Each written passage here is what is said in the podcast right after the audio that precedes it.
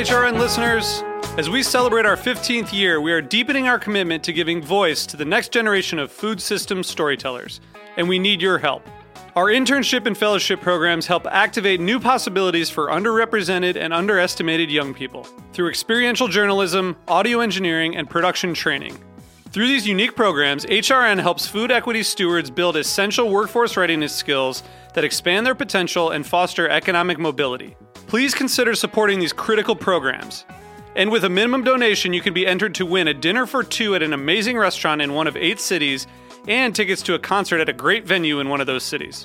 We have incredible partners across the country who have donated, as they also share our passion for helping to educate the next generation of food systems storytellers.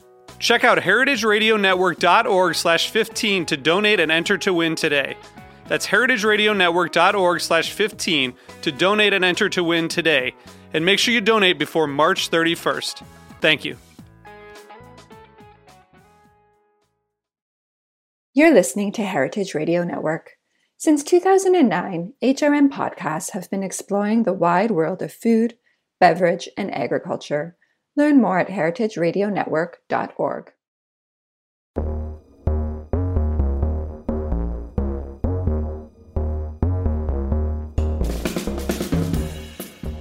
This is Gastronomica on Heritage Radio Network.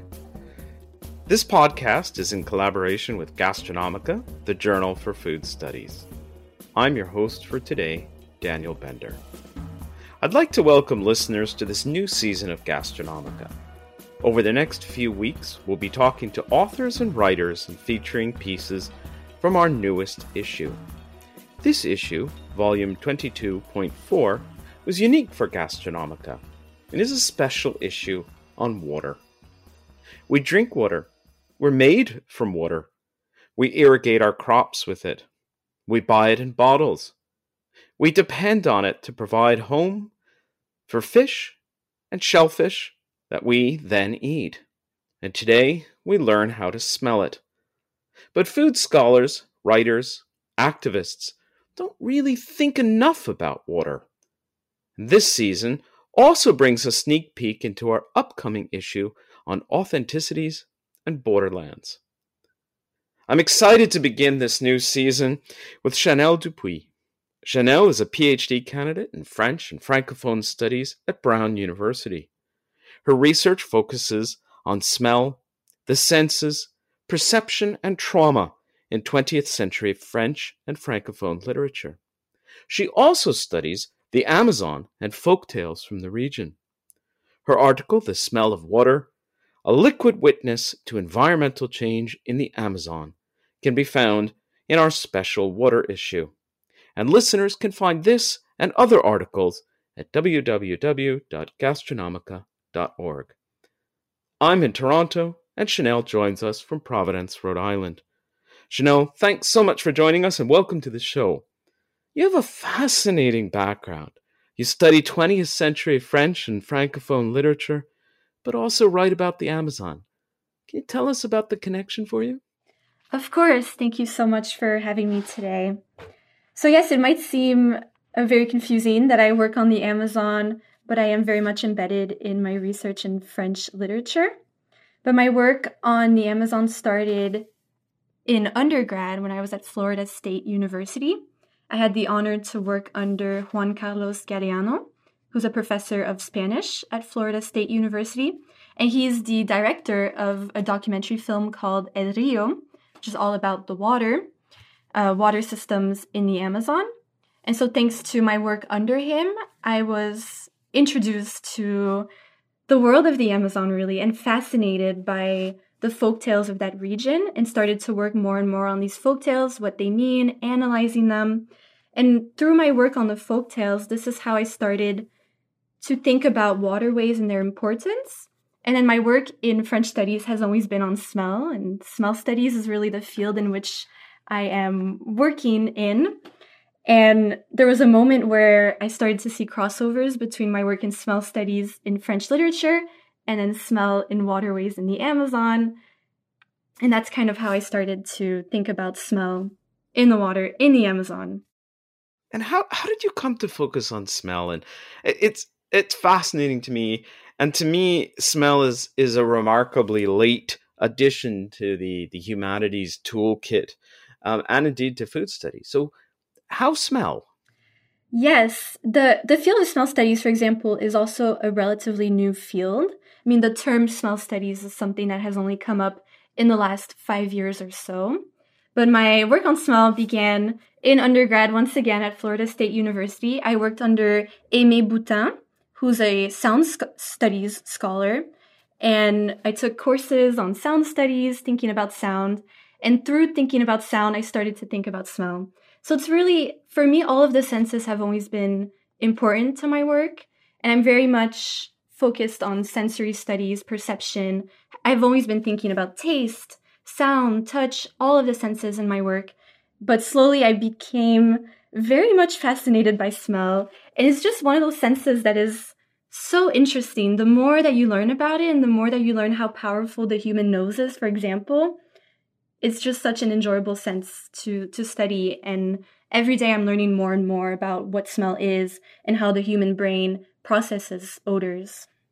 And you know, I think you're going to tell us through smell whole new ways of understanding environment, the environment and environmental activism. But before we get there, before we head to the Amazon, can we talk more about the smell of water? I, I have a glass of water in front of me and I've been swirling it and smelling it before we got on this morning. And I think it's a great opportunity to introduce, reintroduce listeners to their own noses. So, what is the smell of water? That is a great question and a very difficult question to answer because it, it, it forces us to ask what is water supposed to smell like? Or what, what does normal water smell like? What does drinking water smell like? And in fact, water in various different cities smells different. It depends on the processing plant. It depends on the chemicals used in different treatments for, for the, this water that we're drinking. And every waterway has its own sort of unique properties and therefore unique odors. So there wouldn't be one answer to what this water smell like. And in fact, smell is such a subjective, emotional, personal sense that every individual has a sort of different answer to what does this glass of water that I am drinking smell like. It's something so so difficult to define and and something we don't think about that often either. We just drink water without stopping to think about what is the smell of water? What is it smelling like today? And you know that it gets me thinking. You and I are both along uh, a coastline of sorts.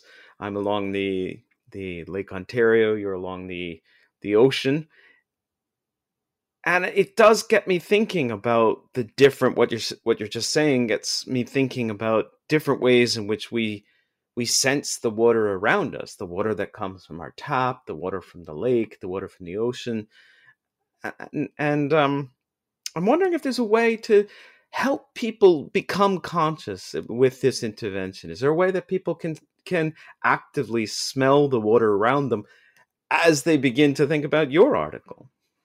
Absolutely. I think there are ways for us to engage more fully with our senses and engage more fully with our noses, kind of trust our sensory perceptions, which is one of the big arguments that I make in our article that we should trust our sensory perceptions. And there's a term that I coined called smelling slowly, which to me, to smell slowly means to smell in a slow, purposeful, and engaged manner to really connect with our environment, to really connect with our bodies. So it's something very bodily and engaged. And I think that's something we can all do when we're smelling the water around us, the spaces surrounding us, the smellscapes, the, the smells of the areas in which we live, there's a way for us to smell in this slow, very engaged and purposeful way to, to notice our environment and that way be more able to notice shifts in our environment as well. And, and and indeed to draw political conclusions from that too. So let's let's head then to to the Amazon. And in the first instance, can you tell us about the geography and the social geography of the Amazon in general and the Peruvian Amazon, which I think probably less familiar to many listeners. And then we'll get to talking about its smellscapes. Of course. So the Amazon is located in South America. It's a big region, spans across eight different countries, These include Brazil, Bolivia, Ecuador, Colombia, Venezuela, Suriname, Guyana. And the Amazon is known as the world's largest rainforest. It's 20% of the world's freshwater. So, really, a space of diverse flora and fauna, and a space that has for a long time been under threat due to deforestation, illegal logging, illegal mining. So, it's a space of contested moments and very important when we speak about climate change and environmental change because of all of these sort of industrial activities that are happening and destroying the environment in that region. And for for me what was most important in this region was the rivers. In the Amazon, there are over a thousand different rivers. It's really the land of water, the land of rivers. And for many communities, these rivers are like roads. That's why in my article, I actually write water is life. Water is life for this region. It's so important to all of these small communities that live along uh, the rivers, where many times the, the river is a faster route than going by road and even more reliable than, than roads. So um, it's a very green area with, with many rivers. And in the Peruvian Amazon, the region that I focused on is very much the capital of the Peruvian Amazon, which is the city of Iquitos in the Maynas and Loreto province. And I focused on the Nanay River, which runs into the Amazon River. So the Amazon River and the Nanay River connect at the city of Iquitos, and there are all of these very small villages that live along the Nanay River. Many of which have significant indigenous populations. Is that right? Yes, absolutely. For example, the Shawi indigenous people are native to Peru, to the Papanaruma region. And there's also the Cucama people that live in Peru. So many indigenous and non indigenous riverine communities in this area. Fantastic. Now, now that we have the space in our mind, can you put the smell in our noses? Yes. so it's a very complex smellscape. And I think I would begin at the city, which is a space that I did not expect to smell so terribly. And through my interviews, the smells of Iquitos were what were most surprising to me. I think when we think of the Amazon and the smells of this region, we think of the water, the trees, the flora and fauna of the space. And so the Amazon tends to have this very positive image and positive smell associations, but through my interviews, I saw a sort of darker side to the smellscape of this region, and that darker side was very much linked to Iquitos, the city of Iquitos, which is a big port city, very industrial. And the city of Iquitos was associated with odors like cardboard, uh, smoke, oil, petrol, gasoline, food scraps, trash. And so it's a, it's a smellscape that in the city smells very terribly. And then these odors sort of start to spread out beyond the city of Iquitos. And this is where it gets interesting. It's that the smells are not, smells can never be stopped. There's no like border around odors. They spread, they spread and get picked up by the wind. When water evaporates, it picks up these odors and spreads them down the water. Even the water, water is moving. It carries these odors down to other communities. And so the smellscape is always changing and sort of harming the odors that are noticed in the villages along the Nanay River, which is where I interviewed people in Anguilla, in Padre Cocha, and Bella Vista. All of these small communities are starting now to smell the oil and gasoline and cardboard coming from the city of Iquitos. It's spreading down to these rural communities that didn't used to have to deal with those bad smells, these malodors. So this is this is enormously important, I think, for for all of us. Indeed, I think we can all pause for a moment, think about our own towns, our own where we live, and think about how you move from one odor world to another, and how the odors might arrive in your neighborhood at a certain moment of the day, disappear at others, or how you associate certain neighborhoods with certain smells. But one of the things I I think is so fascinating with this approach is the ways in which our conception that you're suggesting that that we need to understand geography through smell whereas perhaps we've understood it maybe too much with with sight, with vision. Yes, exactly. I think understanding spaces and places and the line between spaces through smell really changes our view of the environment, our view of the way that communities are impacted by the cities and the spaces surrounding them. If we engage through smell, it gives us a different view of life, a different view of the world. And it, it really complexifies the boundaries between local rural communities and big cities. Where is that boundary? Where does one smell stop and begin? How are these smells spreading? And how do we stop these smells for, for, from spreading? What is the impact of smell pollution on small communities near big cities? What does this mean? How does it impact the mood, the wellness, the sense of security for people living near big cities and smelling these odors on a daily basis? And so tell us then about the people who you interviewed. Did you have to draw them out on, on smell, or was smell really how they were making sense of their, their riverine, waterly world? Right. What was very surprising to me when I interviewed these four individuals, so I interviewed Iris Noguera, Jose Pizango, Jose Paima, and Walter Arimuya. So four individuals from four different communities living around the Nanay River in the Peruvian Amazon. And what was very surprising was that smell was very much already on their mind. I barely had to really bring up that question because the second that I t- started to talk to them about local pollution, about water, about their relationship to the water next to which they lived, immediately smell came to their mind. And it was very interesting to see how how severe the impact of these smells is on these individuals. For example, Walter Arimuya was telling me how at night, when the water is evaporating and the wind picks up, these bad smells are coming straight into his house straight into his bedroom and disturbing his sleep. And that's so serious. It's a very, it very much surprised me how much these malodors are, are present and how these individuals are viewing the waterway through the smell, especially since it's harming the fishing industry. And many of these individuals are fishermen and make their living through fishing. They're, they fish along the Nanay River and then sell these fishes in the city of Iquitos. And so the fish quality is so important to them. But now that the fish smell different, the fish are smelling bad, the fish are picking up the bad smell of the water. This is very serious, and thus they're noticing it. And they're noticing that they're making less of a profit, that the fish aren't worth as much as they used to. They're not catching as many fish. The fish have a different taste, a different color. It's really impacting their their living their ability to make a living. So can we? I'm.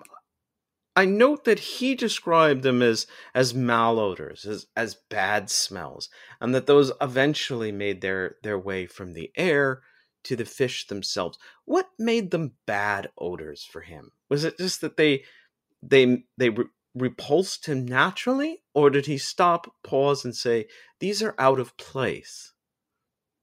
What makes something a bad smell? Maybe that's the the great big sixty four thousand dollar question, right? Right. This is a very difficult question because smells are very much a social construct, and of course, there's no such thing as good or bad smells. It really depends on personal experience with the scent. However, there is such thing as smells that naturally repulse us, that our body naturally recoils against, since smell is very much linked to survival, Smell is registered in the part of the brain that processes emotions and memories. It's part of the limbic system, which is this ancestral part of our brain. And so there's very much a part of our bodies that naturally is repulsed against certain odors. And I think for individuals like Walter Arimuya, the bad smells are bad because they they they aren't meant to be there. They weren't there before. And I think these individuals, they have lived along these riverways, these waterways their entire lives, and therefore have a point of comparison where they're able to say, when I was a child, this didn't smell this way. When I was a child, the water, we could just drink it without boiling it. The water was clean. The water had a nice smell to it. Today, there's a smell that I don't recognize. There's a smell that wasn't there when I was young. So there's a lot of nostalgia, really, in these interviews about waterways, of the way the water used to smell compared to how it smells today. A lot of these individuals were drawing these comparisons to their childhood, saying, When I was young, I didn't smell this. Things were fresh. We had a different relationship to water. And today we have to be careful. Today there are waterborne illnesses. We have to boil the water. So it's this change over time, the change over generation, the nostalgia that helps make the nose, as you describe it, uh, a biosensor. Yes, absolutely. There's, I think what's very important too in the Amazon is to note that sort of ancestral knowledge, that intergenerational knowledge of the environment that is passed down from generation to generation. So there's a lot of information about, even through the folk tales of the Amazon, these sort of stories and myths that are shared about the space. These myths and stories carry information. And through those stories, through the tales that are carried from family to family, generation to generation, this is how we see that the smells are shifting. Because the these families have that, that knowledge from before where the water smelled different and today it smells bad. Something has changed, something has gone wrong. So in a way, you know, we often talk about oral cultures and the sharing of stories, but what you're suggesting is that we we should also be thinking about um, smell cultures, right? And that and that smells get passed down from generation to generation. Am yes. I going too far here? no, I love that. I love the idea of, of a smell culture. And I do think smells of a space or something so familial and very much contained in in the stories passed from generation to generation. I think there is there are smells associated with the amazon that amazonian communities take pride in and promote and sort of share in their families. And so when those smells are no longer present or even for example smells of certain fish or flower species if the environment is changing and those flowers are no longer growing in that area, those fish are no longer present in that area, those smells disappear. And that's a loss. And that's a loss in that family and that generation. So it's a it's a it's an olfactory extinction in a way, right? So th- what I think that means then is that um, well, I can ask uh, for the folks that you were interviewing, both activists and fisher fisher people, the nose then is it an should we understand it as an unheralded, undervalued in the in the broader world way to understand environmental change and degradation? Absolutely. It's absolutely an undervalued tool through which we can recognize environmental change and degradation. I think the nose tends to not be trusted. There's this sort of fear of trusting our sensory perceptions, like if someone says the water smells bad. Why do you think that is? I think smell is something so personal and subjective that it's hard to trust. That we tend to think, well, that's just that one person's opinion. This isn't true. It's just their sort of subjective view of the smell that day. And smell is just so difficult to measure compared to sound, which we have the decibel system. We can measure sound. How do you measure smell? How do you measure and val- evaluate a smell. For example, in the Peruvian Amazon, with the River Nanay, the Committee for the Defense of Water, they're trying to defend these waterways. I, I interviewed Professor Jose Manuyama, who is trying to work to kind of save the Nanay River however he can. And authorities very much want scientific proof when it comes to pollution in waterways. And to say the water smells bad, there's the smell pollution, the question is always is that enough proof? Or is that proof? Or how can smell be trusted? And I think authorities very much don't want to trust uh, smell as a source or as an indicator of environmental change. But for local communities, that's their first introduction to that pollution. It's through the smell. It's something so visceral and personal and direct and bodily that it needs to be it needs to be valued it needs to be listened to and that's very much one of my big arguments is that smell matters and it, it ought to be something that authorities listen to when when speaking of pollution, especially pollution of waterways. Let's take a short break here and then we'll be return.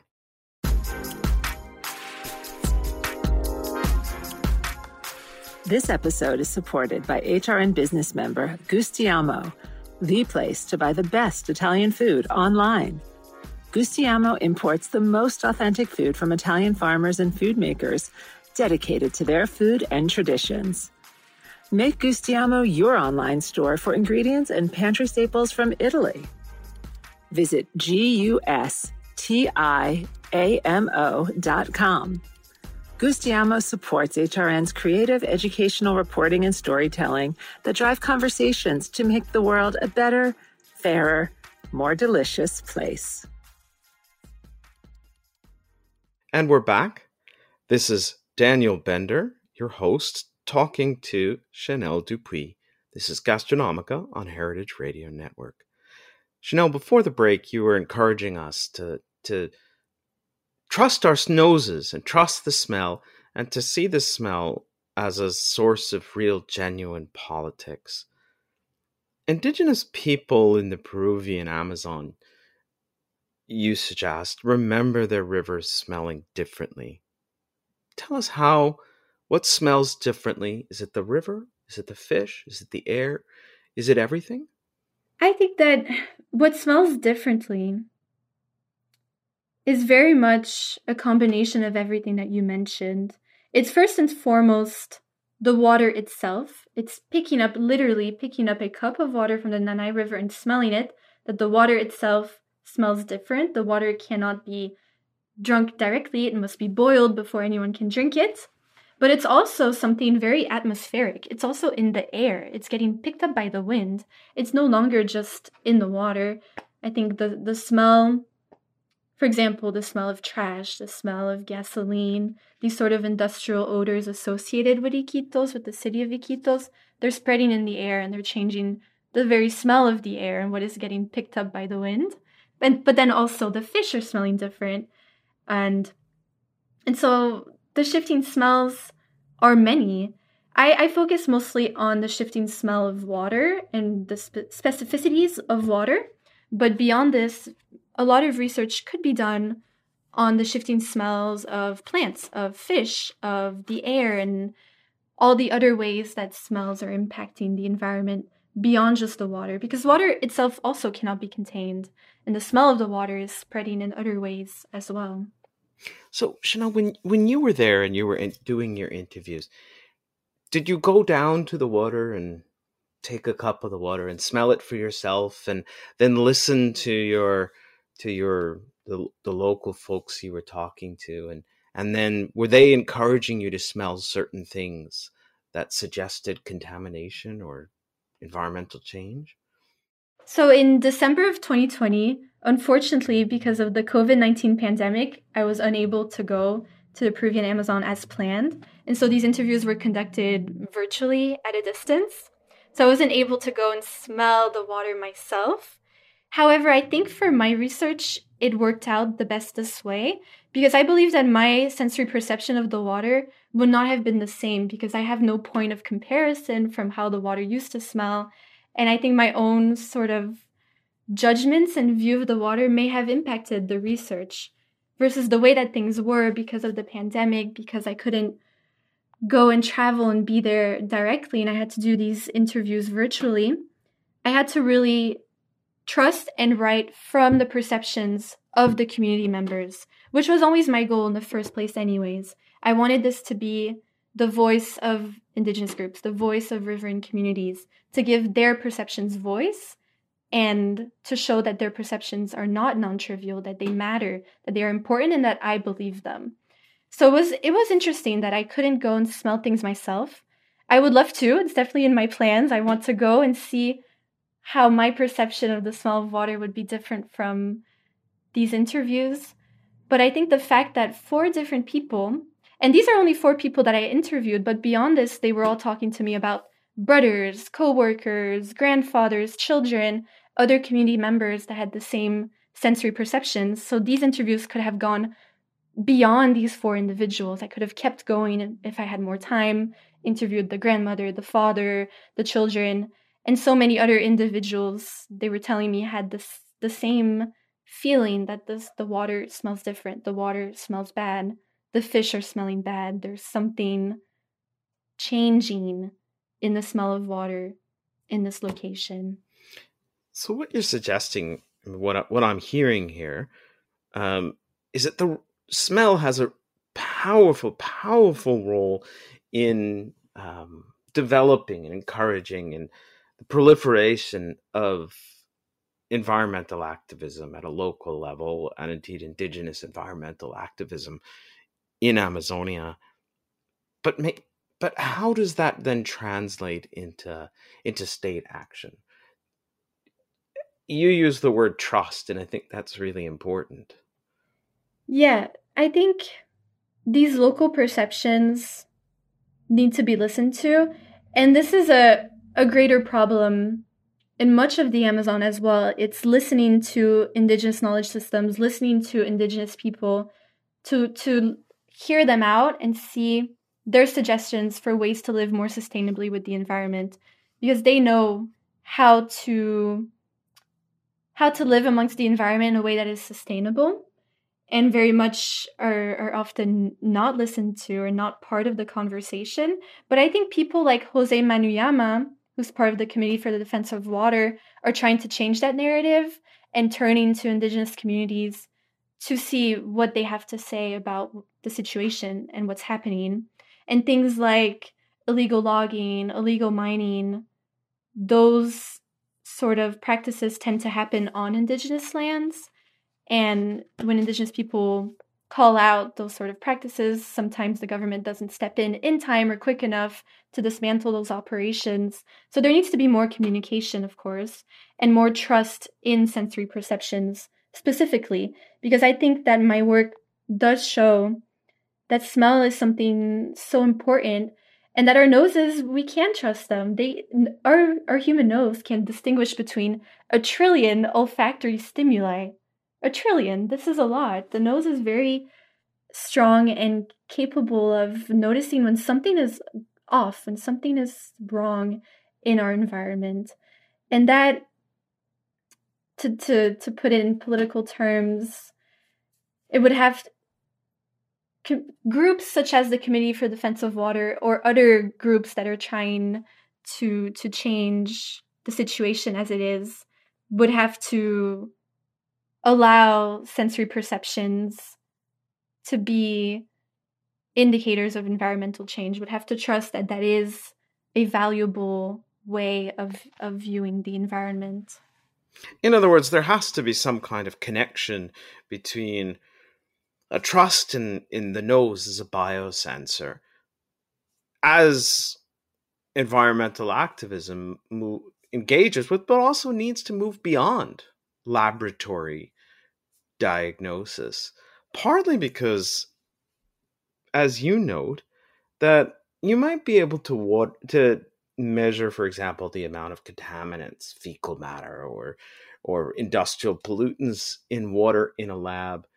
You can measure the amount of mercury in a fish, but you can't measure in a lab, you can't measure the true psychic, social, cultural damage of that pollution. And I want to read you one of the quotes that really, really stuck out to me in reading your wonderful piece. You write, not only does water contamination harm the health of local communities, it also harms the presence of transformational beings, spiritual beings. This goes to the heart of environmental damage to social cultural systems. Tell us more. The changing shift of smell is not only harming the health of people living along these waterways, but it's also harming the presence of spiritual beings, transformational beings, such as the Yakumama. And so in the Amazon, and not only in the Peruvian Amazon, but many parts of, of the Amazon, there are these traditional cosmovisions, ways of viewing the world, where different beings. Such as the Yakumama that you reference. Yes, such as the Yakumama, are these beings that link the human world to the natural world.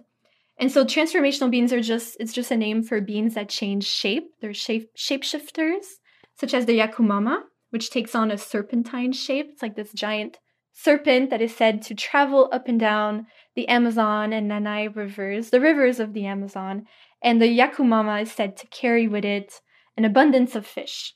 And so beings such as the Yakumama, the Yaras, the Renacos, even the pink dolphins are said to be transformational beings. All of these spiritual beings can be impacted by things such as bad smells. And so in the Amazonian cosmovisions, in this knowledge system, the Yakumama, when it hears a loud sound, when it smells something bad, when it sees a large cargo ship, when it, when it's blocked in any way, the Yakumama will leave, will leave an area. And when the Yakumama leaves a river, it takes with it all of the fish. And so we'll leave an area in scarcity, we'll leave an area without much left. And so what this means, in other terms, is that when there is pollution, there is the death of spirits. When there is smell pollution, there is the potential for spirits such as the Yakumama to go away. And this is a grave spiritual loss. We're talking about spirits, a way of viewing the world, dying. I think that's of staggering importance. And I, I think that this is a really, really powerful way of understanding the ways in which local people understand the depth and breadth and impact of of environmental change, of climate change, of industrial environmental pollution in ways that go beyond the the parts per million, the quantifiable, the lab testable, and understands environmental degradation and um, in in sensory terms, right? Right, exactly. It really it puts things into perspective when suddenly we're not just talking about water smelling bad, we're talking about an entire spiritual system going away, an entire way of viewing the world getting dismantled. It's a big loss. It's a spiritual loss for these communities when the way that they view these riverways, the way that they view trees, the way that they view this they really speak about reciprocity quite a lot in these folk tales. It's important to have this reciprocal relationship with nature. And when that reciprocal relationship is no longer possible, it's a, it's a grave loss. It's worse than just illness. It's worse than just water being polluted with mercury and lead and chromium. It's the Yakumama being gone. This is something that it, we can't even conceptualize. It's something so big. It's something very grave. And that's something that I wanted to highlight in my article how important it is to understand the Amazon through these folk tales, through these transformational beings, because they impact how local communities are interacting with those waterways as well. And that really brings us to the concept of of slow smelling. Um, this kind of mindful smelling as a concept. How does this this idea of smelling slowly or slow smelling transform environmentalism? How does it change the way we relate to food and water, to pollution? Yeah, so I, I coined two different terms, which they can get confusing, but s- smelling slowly and slow smelling. To me, slow smelling is a form of slow violence. So, slow smelling is the way that smell pollution is a type of slow violence. It is slowly sort of creeping in on these smellscapes, slowly going uncontested. This is slow smelling. The way we might get used to the smell in the air and just just it becomes naturalized because we haven't smelled it differently. Exactly. Exactly. Yes, it's the way that these uh, malodors are settling in and becoming these accepted parts of smellscapes. But then the way to resist that, the way to sort of undo and denounce those malodors is to smell slowly. And smelling slowly for me, it's a type of resistance. It's a type of bodily resistance. And it's what Walter Arimuya is doing, for example, when he says, the water smells bad, the water smells different. It is that slow, purposeful, engaged way of smelling where there is potential for change, there is potential for resistance when the nose is trusted. Chanelle Dupuis asks us to smell the water in order to defend it. Thanks, Chanelle, so much for joining me today. Join us next week on Gastronomica when Paula Johnson talks to Holly Browse on the uncertain future of New Mexico's famous chilies. She considers whether this heritage crop can adapt to water scarcity. Listeners can find Chanelle's and other articles from Gastronomica, the Journal for Food Studies, volume 22.4, in print and online at gastronomica.org.